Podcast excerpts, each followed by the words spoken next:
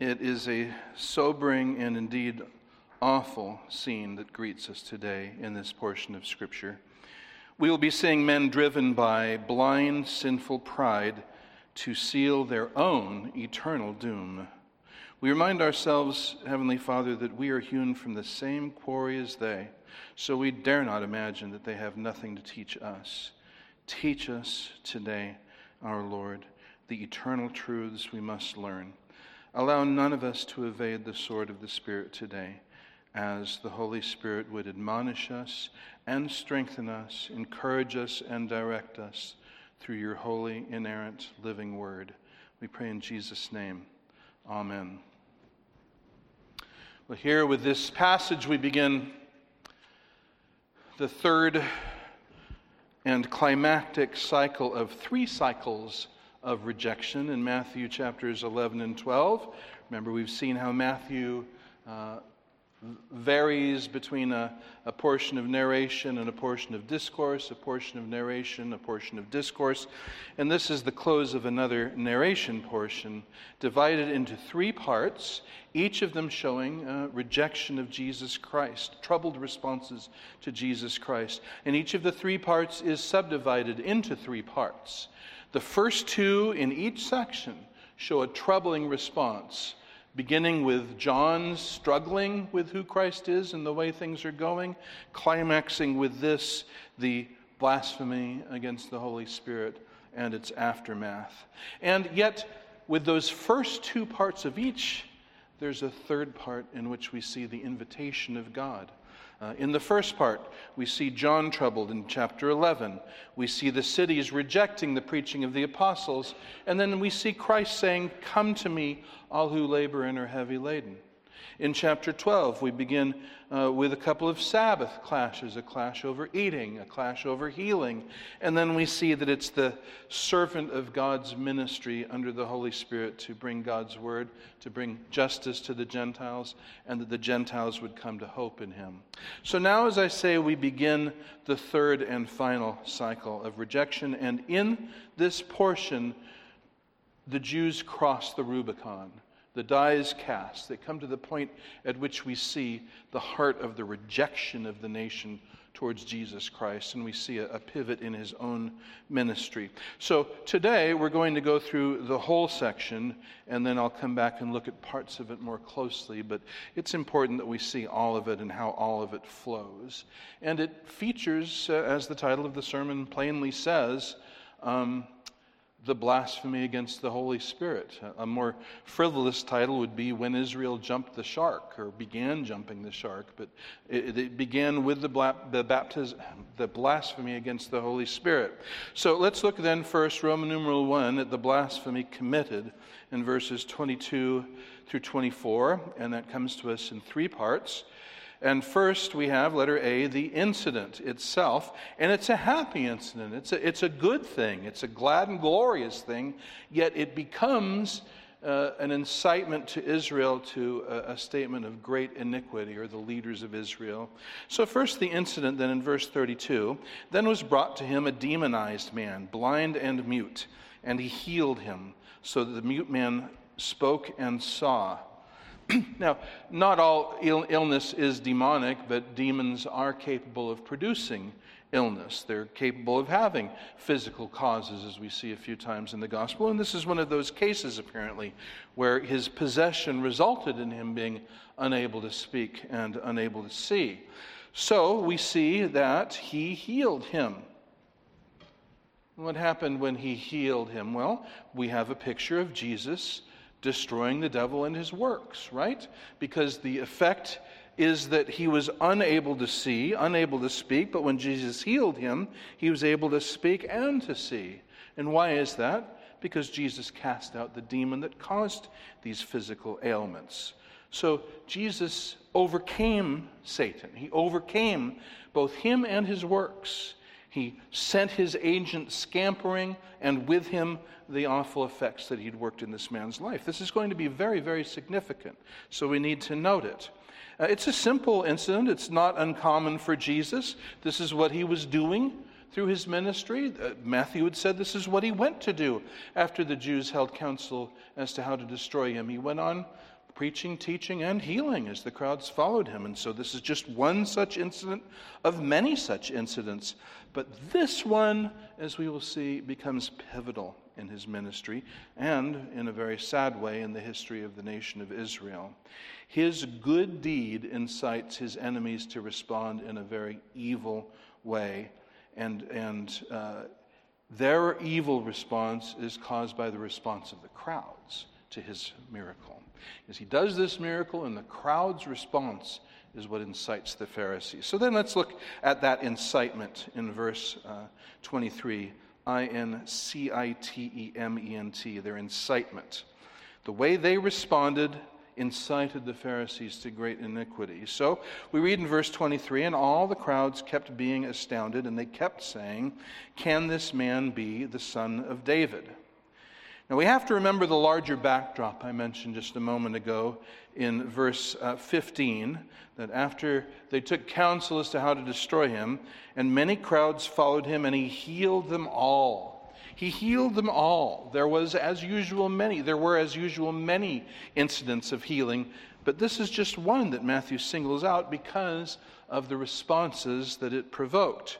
And those are given in verse 23 in two imperfect verbs. Uh, I don't mean that the verbs weren't, weren't quite right, but imperfect is a tense in Greek, uh, denoting an action in the past that is continual.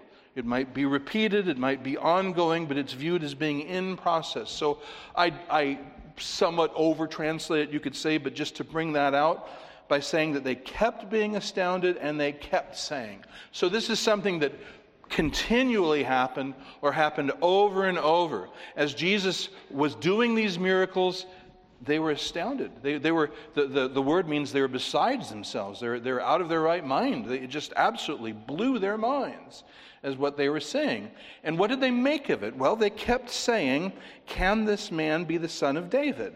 Now, the way this is phrased in Greek, they're not saying he is, they're not saying he isn't. It's a hesitant wording. Can, can he possibly be the son of David? Is it just possible that this man Jesus actually is the son of David? And the son of David is one of the titles for whom? The Messiah. So they're saying, can he possibly be the Christ? Can he possibly be the Messiah? God's servant, we just were reminded about earlier in the chapter. Can they be that one? The one Israel's been looking for and, and formally at least longing for and praying for all these long centuries. Can this be him? Is it possible he's actually come in this man Jesus? Well, there's no harm in their wondering, is it? I mean, can you blame them for wondering? How upsetting can it be that they wonder these things? Well, to the Pharisees, it's very, very upsetting. And no, it's not okay that they're wondering. In fact, they must not even raise that question. When it becomes known to the Pharisees that not just once, but over and over, the people are wondering about whether maybe Christ might, Jesus might be the Christ, might be the Messiah, well, they have no choice as they see it but to put an end to that. They have got to put a cork on that bottle. They have got to put a stop to that. Now, remember, I pointed out earlier when it says they took counsel together as how to destroy Jesus, how might Jesus be destroyed. It may not be at that time that they were specifically thinking about killing him, but the effect was they wanted to get rid of him. They wanted him to stop being a problem. They wanted him to stop causing the misery. They wanted him to stop making them look so bad. That just needed to stop. And so here it is people wondering if he might be the Christ, and they have to do something they think, but what they do, very sadly, is iniquity. Let her see it iniquity. I N I Q U I T Y, iniquity. But the Pharisees, when they heard, said, well, This man does not cast out demons except by Beelzebul, ruler of the demons. That is their big answer. They had to get on top of this spreading speculation, this stir. They had to do it fast to their mind. And no, as a matter of fact, the people could not be allowed to speculate or think this through for themselves. Their only option was to destroy this whole thing by a massive show of force, by emptying all magazines, clearing all the tubes, a total mag dump, total dump of all the ammunition that they have. And that just reflects their attitude towards the common people, which was contemptuous. Very much like the celebrity culture of today, which has its own laws and its own rules, and very different laws and rules for us, the commoners. So then they had that same attitude. We see in, in John chapter 7, John chapter 7, they send out guards to shut Jesus up, and the guards come back and they say in John 7 46, No one ever spoke like this man spoke. And the Pharisees respond with absolute contempt. And they say in verses 47 through 49, have you also been led astray? Have any of the rulers or Pharisees believed in him? But this crowd which does not know the law is accursed. Now, hear that question. Have any of the Pharisees or the rulers believed in him? What does that reflect? Celebrity culture, elitism. Have any of the top men believed in him? Well, no. The top men have not believed in him. Just this Am Haaretz, this people of the land, the rabble, the commoners, they believe in him. They, they are caught up by misinformation. And so we will just put them in Facebook jail and turn ourselves, Twitter jail, and turn ourselves to the real work of truth that we're so well dedicated to. Yes, this is their attitude. And so, because they had gone on record increasingly as opposing Jesus, well, to their minds, they had no other choice than to stop the speculation in the most violent, um, decisive way possible. Well, they, you say, well, why didn't they just deny the miracles? I never tire of pointing out to you they couldn't. See, they're just like the Pharisee, the uh, charismatic ministries today, except the opposite. Today, it's only people who want to believe that those are miracles that believe that they're doing miracles. Back then, it was the exact opposite. The people, they, they would have loved to believe that they weren't miracles. They would have loved to have been able to say, oh, no, that's psychosomatic, or, or that's, that, that's just, you know, a sleight of hand. That's just a, a, a visual misrepresentation. No, but they couldn't say any of that dead people rising, lepers being cleansed before people's eyes, twisted, useless limbs being given health, uh, on and on and on. No, no, they couldn't deny the miracles. So they had to come up with an alternative explanation for what the miracles were, and this is what the brain trust came up with because there, there was no third option. Uh, they couldn't deny the miracles, but they had to deny Jesus. There was no third option, right? Well, no, there was a third option, wasn't there? What was the third option? They could have believed in Jesus. They could have looked at the signs, see what they pointed to, and made the conclusion that Jesus is Lord and Jesus is Messiah. Oh, but you see, to pride, that is not an option. Uh, at Pyromaniacs, I have a list of Philip's axioms. There's 50 some odd of them, but the one I think of most often is, is Philip's axiom 2, which says when you do something sinful or really stupid, you only have two choices. You can own up to it and make it right, or you can double down and keep digging. And most people do the latter. most people do the latter. They do the latter. They've said and taken a really stupid position. And rather than owning up to it, repenting of it, admitting they'd made a horrible mistake, well, then they make a worse mistake. They make a more horrible mistake. They say, that what he does, he does by the power of Satan. That this work of the Spirit of God in Jesus is really not the work of the Spirit of God, it's the work of the Prince of Darkness. It's the work of the Lord of the Flies, of Beelzebub. So now let's look at the blasphemy because Jesus responds to it. And we see the blasphemy crushed in verses 25 through 29.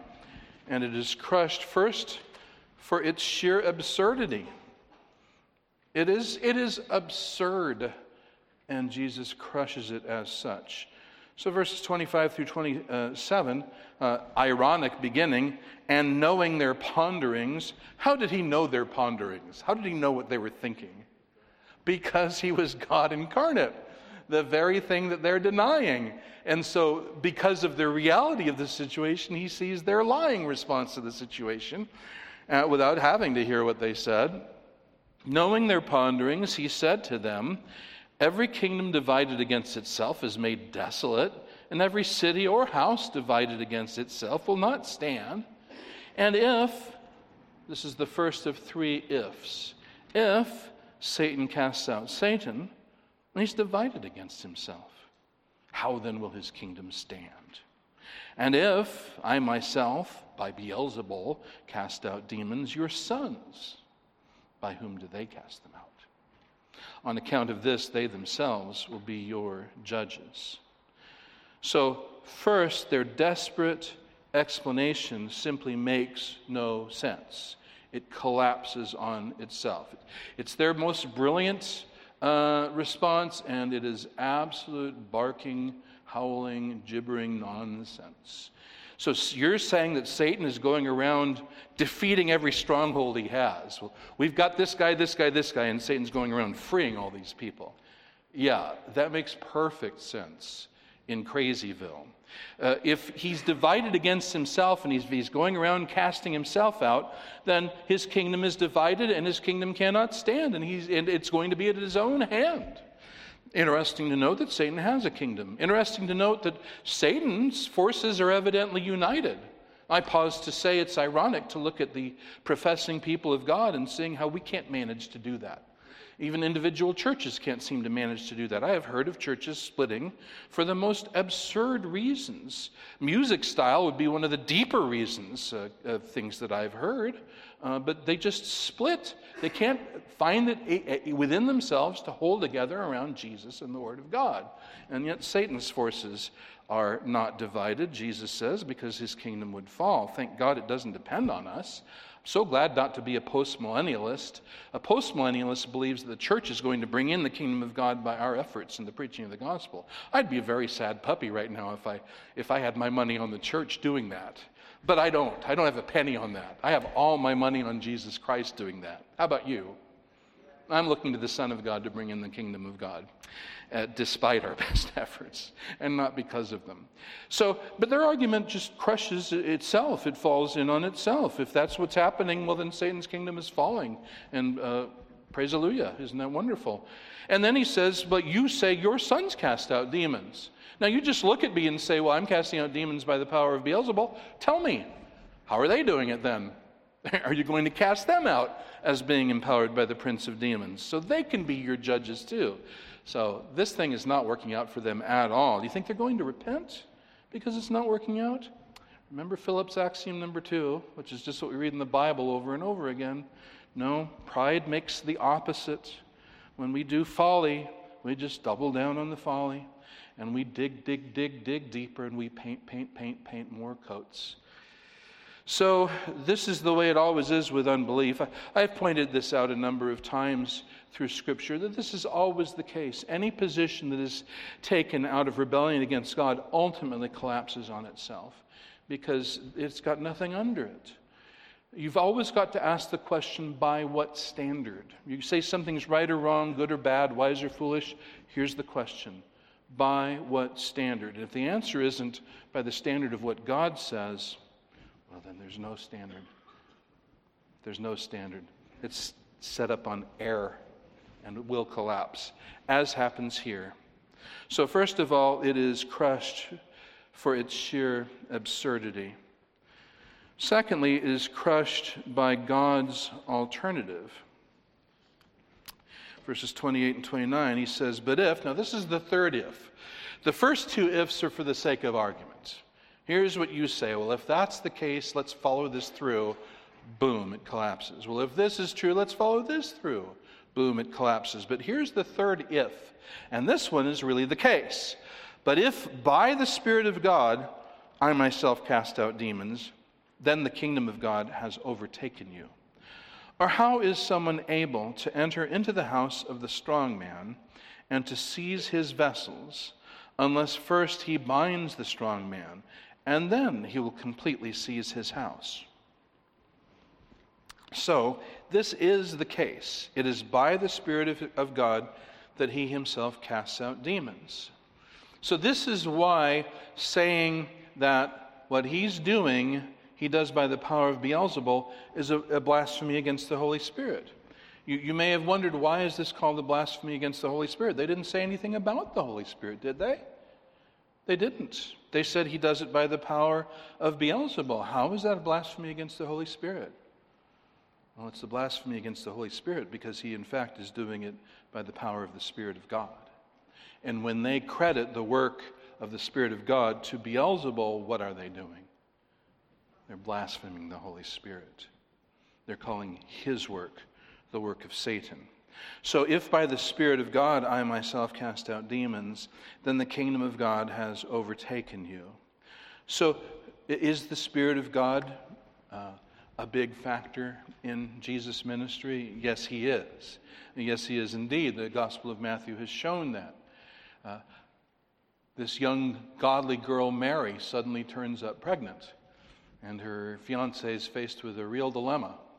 Uh, everything I know about her says she couldn't have done this, but everything I know about biology tells me how this happened. And this story about a miracle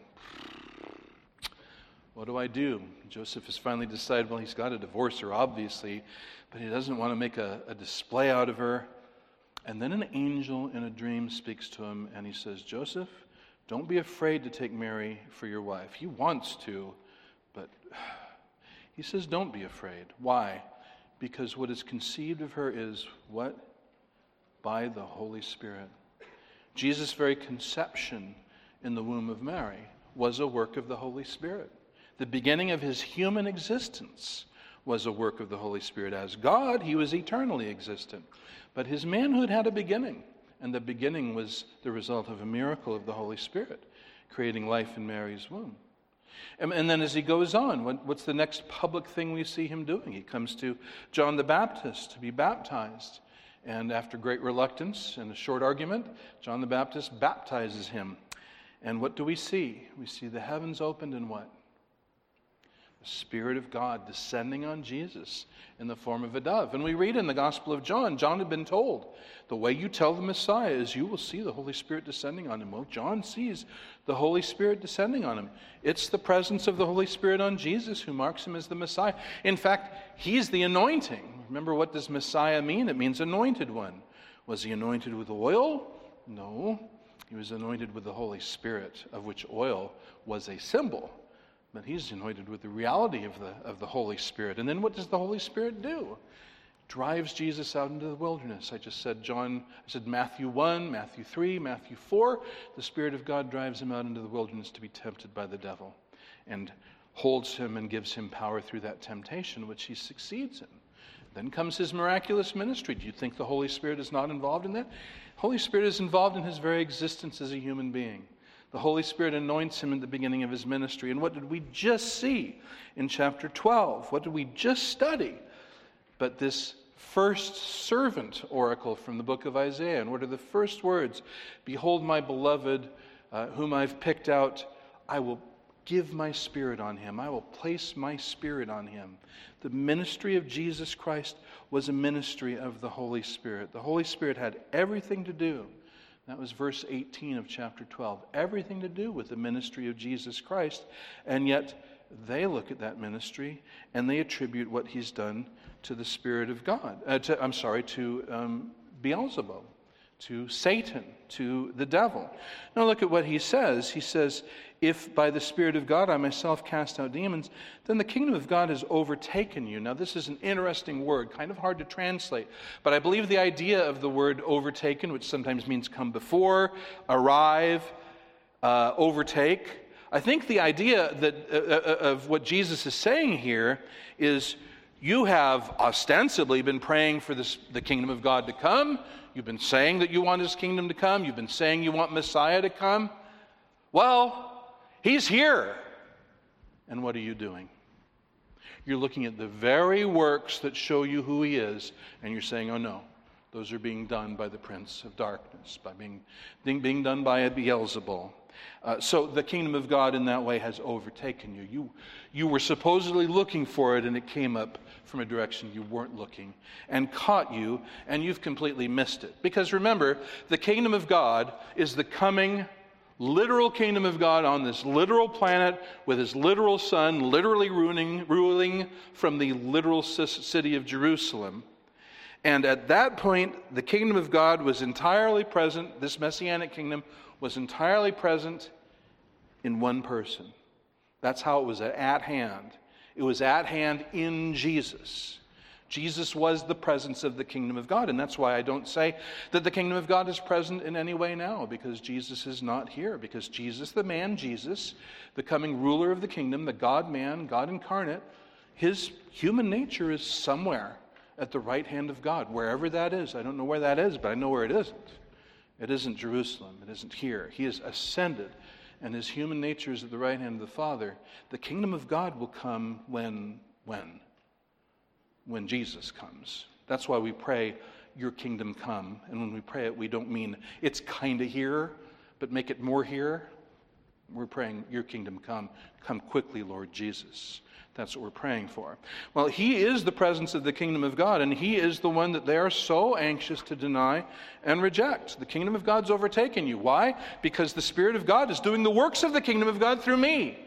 The Spirit of God is doing the attesting works of the Messiah through me. The Spirit of God is creating my resume and presenting it to you, saying, This is the King, and you're rejecting it. That's the kingdom of God right there, and you are having no part of it. So he says, or is house, how is someone able to enter the house of the strong man to seize his vessels unless first he binds the strong man? Then he will completely seize his house. And that's exactly what's going on here. That's the truth of it. Why is he casting out demons? Because he's stronger than Satan. That's why. He does it because Satan's no match for him. And, and that's what you never see a contest. You never see a battle. I mean, you watch a horror movie and there's always this huge battle with demons and possession and whatnot, I imagine. But there's no picture of anything like here. About the closest thing to a battle you have is, is the demons say, uh, well, could we at least please go into those pigs? but there's no question about whether they're going.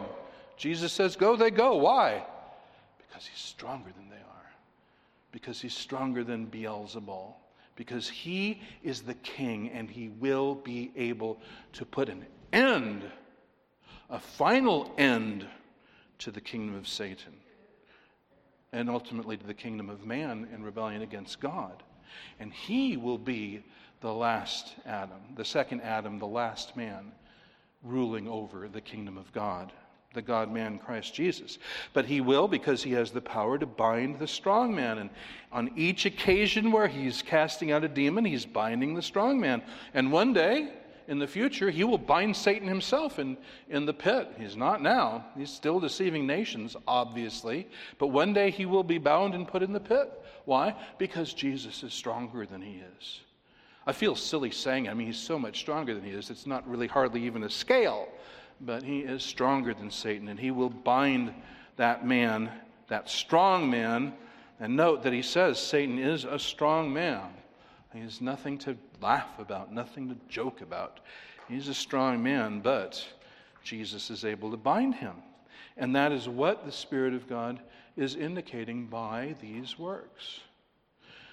So now, uh, number three comes the, the scary part, Roman numeral three the blasphemy condemned, here we, he talks about the blasphemy against the Spirit itself. The blasphemy condemned in verses 30 through 37.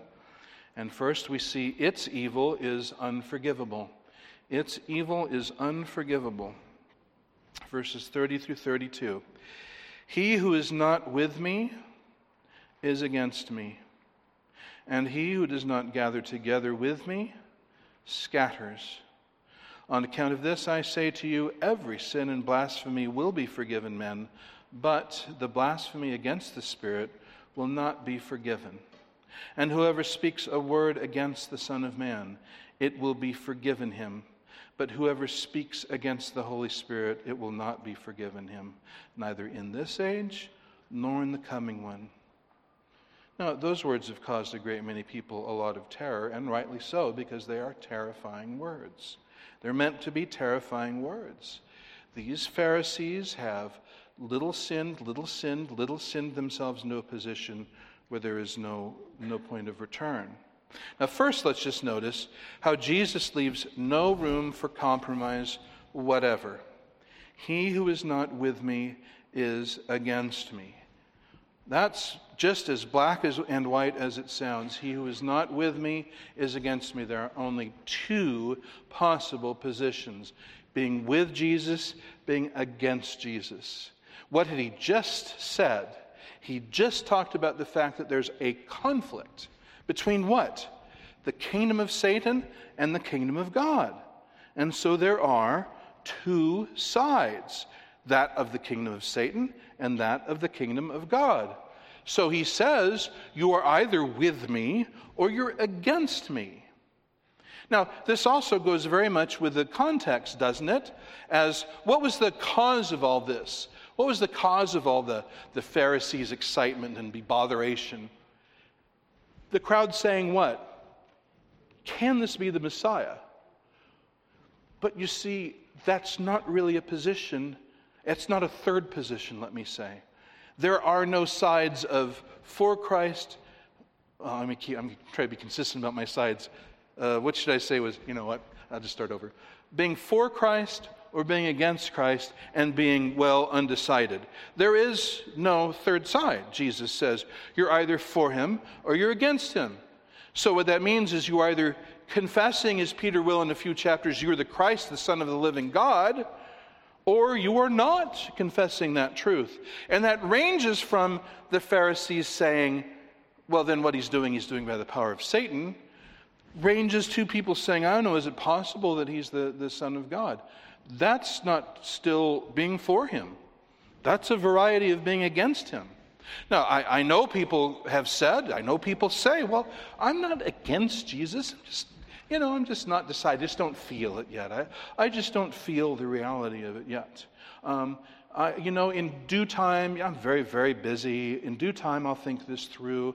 I've got school, or I've got my job, or I've got the kids have so many things going. Sometime I'll find time to really think this through. And, and I know someday, I know, I know, someday I've really got to come to a conclusion about this. Well, my friend, that is your conclusion right now. Because the command is not think about it, What's the command? Repent. Repent. And to that, and this is what we see over and over, and this is scripture, to that, there are only two possible responses. When you are called by God to repent, you either repent or you don't repent. And there may be 500 ways of not repenting, but they're all not repenting. And Non commitment is a commitment to none. I had a friend who, decades ago, who, quoted his father as saying, uh, No response is a no response. I had had a while to figure that one out, but I figured out that, well, he's right. Not responding is, is responding not. I don't, I, I, by not responding, I'm saying no. You're giving me a call. I know, I hear it. I'm not going to do it, though. And so Jesus is saying, indeed, there are only two options. You're either for me or you're against me. And then he says something different but related. He says, And he who does not gather together with me scatters. Now, I read that wrong for decades and, and finally came to understand what Jesus is saying. He's not saying that if you gather together with him, like you're with him, you're, you're on his side. No, what he's saying is if you join him in the work of gathering God's people together, or you scatter God's people.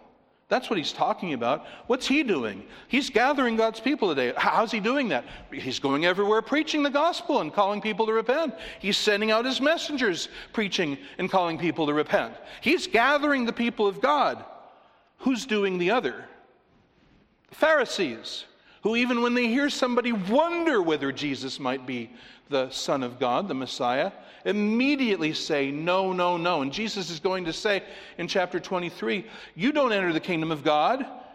And what's more, you don't allow people to enter the kingdom of God. You won't repent yourself. And if you hear anybody even beginning to think about it, you shut them down for all you're worth. So there are only two kinds of people. At heart, there are those who are with Jesus and those who are against Jesus. And the way it shows in action is if you're with Jesus, you'll be where this gospel ends. Where does this gospel end? Make disciples of all nations, baptizing them and teaching them to observe everything I command, gathering the people of God together from all the corners of the earth. Or if you're not doing that, well, then you're scattering. By word and or example, you are scattering. There are only two positions, and Jesus makes it very plain. And so, on account of this, he says, Every sin and blasphemy will be forgiven men, but the blasphemy against the Holy Spirit, against the Spirit, will not be forgiven. So, um, first, there's no room for compromise. He's made that very plain in verse 30. No room for compromise. That bites the Pharisees and it bites the vacillating crowds. And the question they needed to have answered a, a long time ago is what we see in John chapter 7, verse 31, where people say, When the Christ comes, will he do more signs than this man? They needed to have thought about that long since and come to the right answer. And the answer is no. He won't do more because this is the Christ. There's no compromise. And there's no room for passivity. We're either gathering, like the apostles were, or we're scattering, like the Pharisees and the dithering crowds were. But now, in this verse, verse 31, we have, I would say, really great good news and really terrifying, horrifying news. What's the really great? You say, I didn't see that. I thought that was only really bad news. Oh, no, I think the first part's really good news. Every sin and blasphemy will forgive, be forgiven. I think that's, I, you know, I speak as one with a personal interest in this verse that I've committed sin and blasphemy. I don't know if I could say truthfully every, but I certainly made a good, have made a good go at it. I look at my youth and with, with, with horror, things I said, things I did, things I thought, things I would have done if I'd had the opportunity.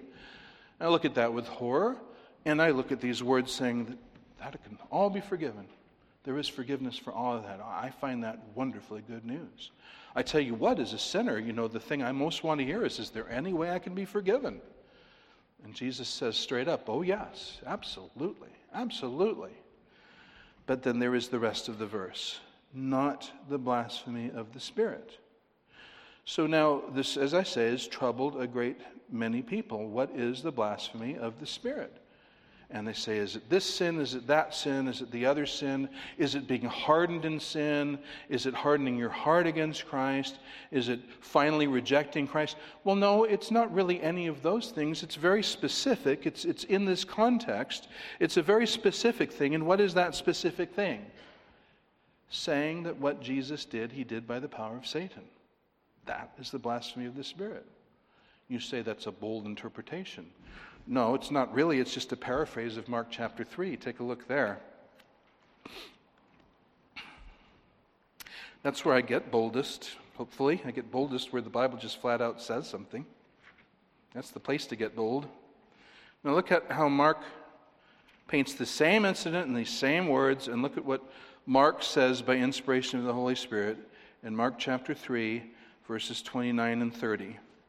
You'll recognize the first part because it's in Matthew, but the second part is Mark's Holy Spirit led commentary. But whoever blasphemes against the Holy Spirit never has forgiveness, but is guilty of an eternal sin. And what are the next words? Because they were saying he has an unclean spirit. There it is. That's the Bible interpreting the Bible.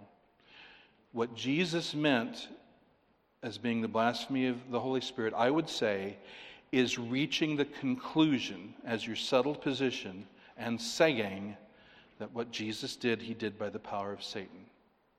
That's what the blasphemy against the Holy Spirit is. Reaching the settled conclusion and saying that he did what he did by the power of Satan. That's the blasphemy against the Holy Spirit. Why is that the blasphemy against the Holy Spirit? Well, I hope you could answer that by now. Because what he did, he did in fact by the power of the Holy Spirit. And when you say that that power is actually the power of Satan, then that blasphemes the Holy Spirit. And, and then I would say this more. I will probably return to these things because this is a quick tour. But I, I would say more because you wonder, well, why is that an unforgivable sin. And why is it possible to, go back, going back to Matthew, to say something against the Son of Man and be forgiven? Does that make the Holy Spirit more important than, than Jesus? Does that make God, the third person of the Trinity, more important than the second person of the Trinity? Well, of course not. Of course not. All the persons of the Trinity are equal in power and glory. But notice what he says. What does he say? Speak a word against what? The you got that in your outline, verse 32. Speak a word against the Son of Man, the incarnate Christ, says something against him, but repents of it by the power of the Holy Spirit. And that would probably be every convert. Who can you think of who is in this category? The Apostle Paul, he ravaged the church of God. He did the best he could to get the people to renounce Jesus, and yet he was converted. Converted how? By the power of the Holy Spirit. So, so then what does this mean? Well, the Holy, now I've tried very hard to think of an analogy, and I don't have one I'm entirely, I, I guess this is it. This is perfect. I haven't come up with that yet, so I'll give you the best one I got today. Maybe next week I'll have a better one. Uh, but I've been working at it for years, so not certain. But suppose somebody were uh, a, a, uh, in a dire position, he was in jail, and he was con- condemned to die, and Ah, and I say, that's not going to work. there is no way. There is no way to do this perfectly. What I'm trying to say is somebody needs something badly, but he has taken the position that he's not going to believe anything written on paper. And so somebody comes with a prescription, or he comes with a pardon, or he comes with a word of scripture, but the guy's already said he's not going to believe anything written on paper. So it can't reach him, right? Because he's, he's dismissed that whole class. Are you with me so far? I know it needs work, and I've been working on it, which is kind of sad. But, but, but you see, he's dis- dismissed that whole category. If it's written on paper, I don't believe it. I won't believe it. Well, I mean, this is what you need. Uh, how, what's that it's written on there? Paper. I say, I've already said I don't believe in anything written on paper. What does it have to do with this? Because everything Jesus did, he did by the Holy Spirit.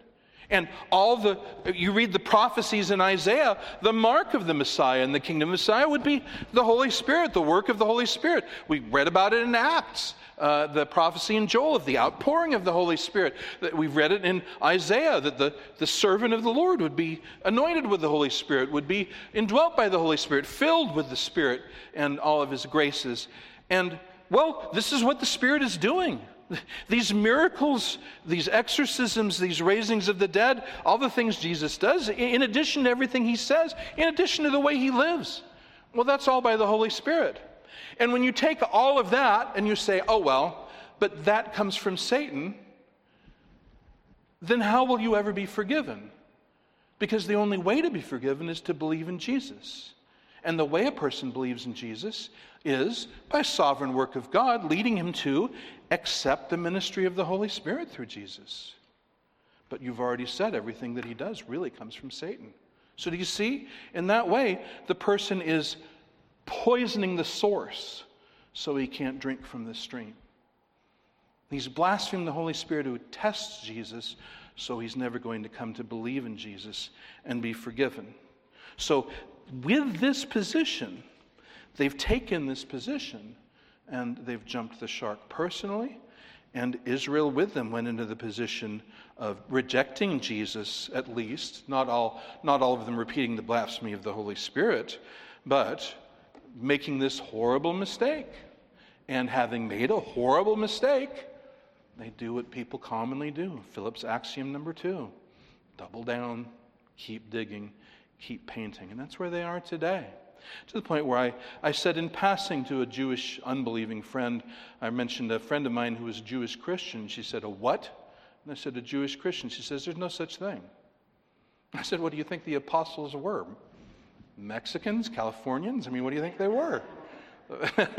but anyway, I digress. uh, but you see, they jumped the shark here, and you notice this brings a shift in the, um, in the preaching of Jesus. What has he been saying? Repent, for the kingdom of heaven is at hand, it's drawn near. And what does he not say anymore after this? He doesn't say that. He doesn't say that. And he begins with the next chapter a completely different ministry, a ministry of parables and judgment, because Israel has taken its stand and they end up formalizing it by rejecting him. So it is an eternal sin. Its evil is unforgivable. Letter B, its effect is unmasking. Either make the tree good and its fruit good, or make the tree foul and its fruit foul. For by its fruit the tree is known. Offspring of vipers, how are you able to speak good things, being wicked? For out of the abundance of the heart the mouth speaks. The good man out of his good treasure brings out good things, and the wicked man out of his wicked treasure brings out wicked things. Now, I think this swings in two directions. I think it has a backward reference to Jesus. He's bringing out good fruits by his works, his words, his life, and they're saying the fruit, the tree is rotten. But how does a rotten tree bring out all this good fruit? And now he's turning that back around on them. They think they're the people of God. They think they're God's chosen ones. They're God's spokespeople. And yet, as he says in John's gospel, the one God sent, you don't believe. You say you love God, but here's his son who he sent, and you don't believe him. Their fruit was rotten. Why was their fruit rotten?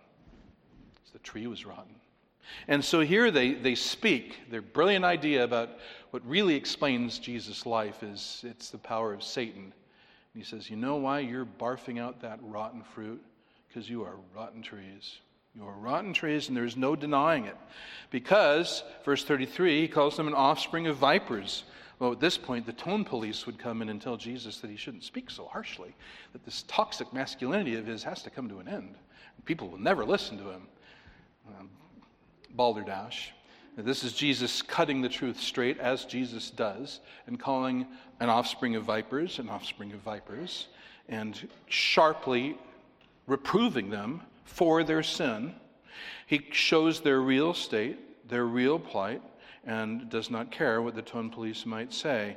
He says that they are an offspring of vipers, and that is, they're saying what they're saying because that's what fills their mouth. Verse 35 The wicked man, uh, wicked man out of his wicked treasure brings out wicked things. And he'd said at the end of verse 34 out of the abundance of the heart, the mouth speaks. Its effect is unmasking. In, in committing this sin, they show who they are. That's what I'm saying. That's what Matthew's saying. When they commit this sin, they show who they really are.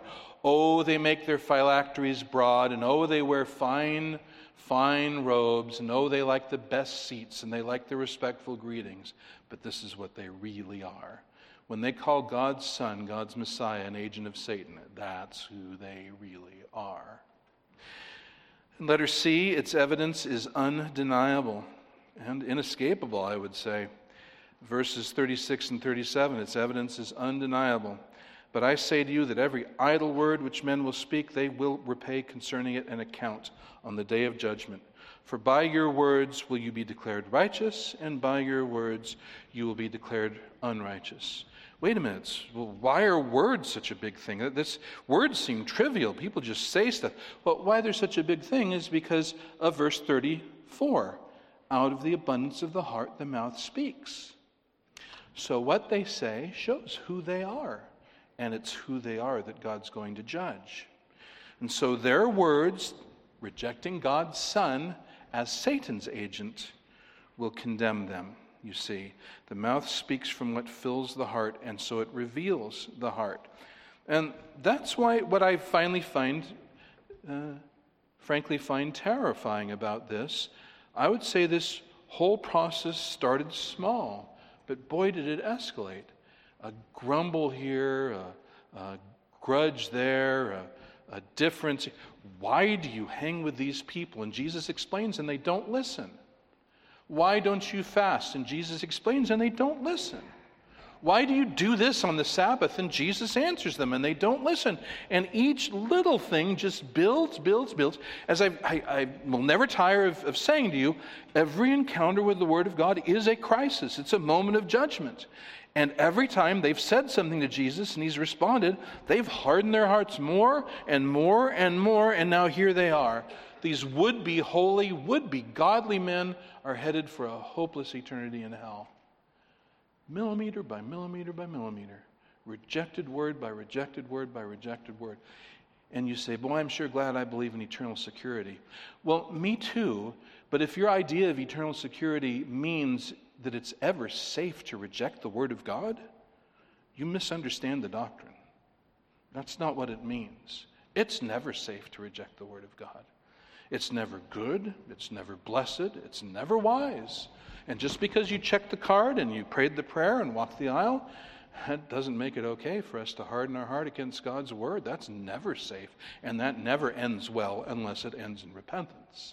That's the only way it ends well. So I'm just going to close right there this week and plead with you, even if I'm only talking to one adult or one child or one viewer at home by the internet. Let's say you have uh, believed in the testimony of the Holy Spirit to Christ. Then I assure you, every sin and blasphemy of yours has been forgiven. You believed in Jesus Christ, you've been fully and freely forgiven, absolutely, in one free act of God's grace. But if you've heard the Word of God and you heard Christ presented, as the people in this church have, day after day, week after week, year after year, and each time your heart just doesn't respond because you're just too busy. You're just too distracted, just too many things. You've got a thousand reasons why right now wouldn't be the right time to repent and believe in the Lord Jesus Christ. Well, I have to tell you, every reason hardens your heart. Every reason is a judgment. Every time that you don't respond to Christ, you reject Christ. So, where do you think this is leading? Well, here is the ultimate place it led them. Is that a path that you want to be anywhere near? Oh, no. Oh, no. I wouldn't want that for any one of you. So I plead with you again. I plead with you again. As you hear the word of God, humble your heart. As you hear the word of God, humble your heart. Submit to the authority of God. Listen, hear, repent as needed, believe. This is the way of life. This is the way of life. Let us pray. Heavenly Father, we thank you for this, your word, and for the stark, vivid, and powerful picture that's been painted for us today. We, we lament and we shake in horror at the horrible decision these men made and the horrible path their pride led them down and the horrible eternity they've already begin, begun suffering. And Father, I wouldn't want that for anyone hearing for any reason to harden his or her heart to the gospel of Christ. And pray that the Spirit of God will powerfully move to bring humbling, to bring conviction of sin, to bring exaltation of Christ, to bring repentance and saving faith. Pray these things in Jesus' name. Amen.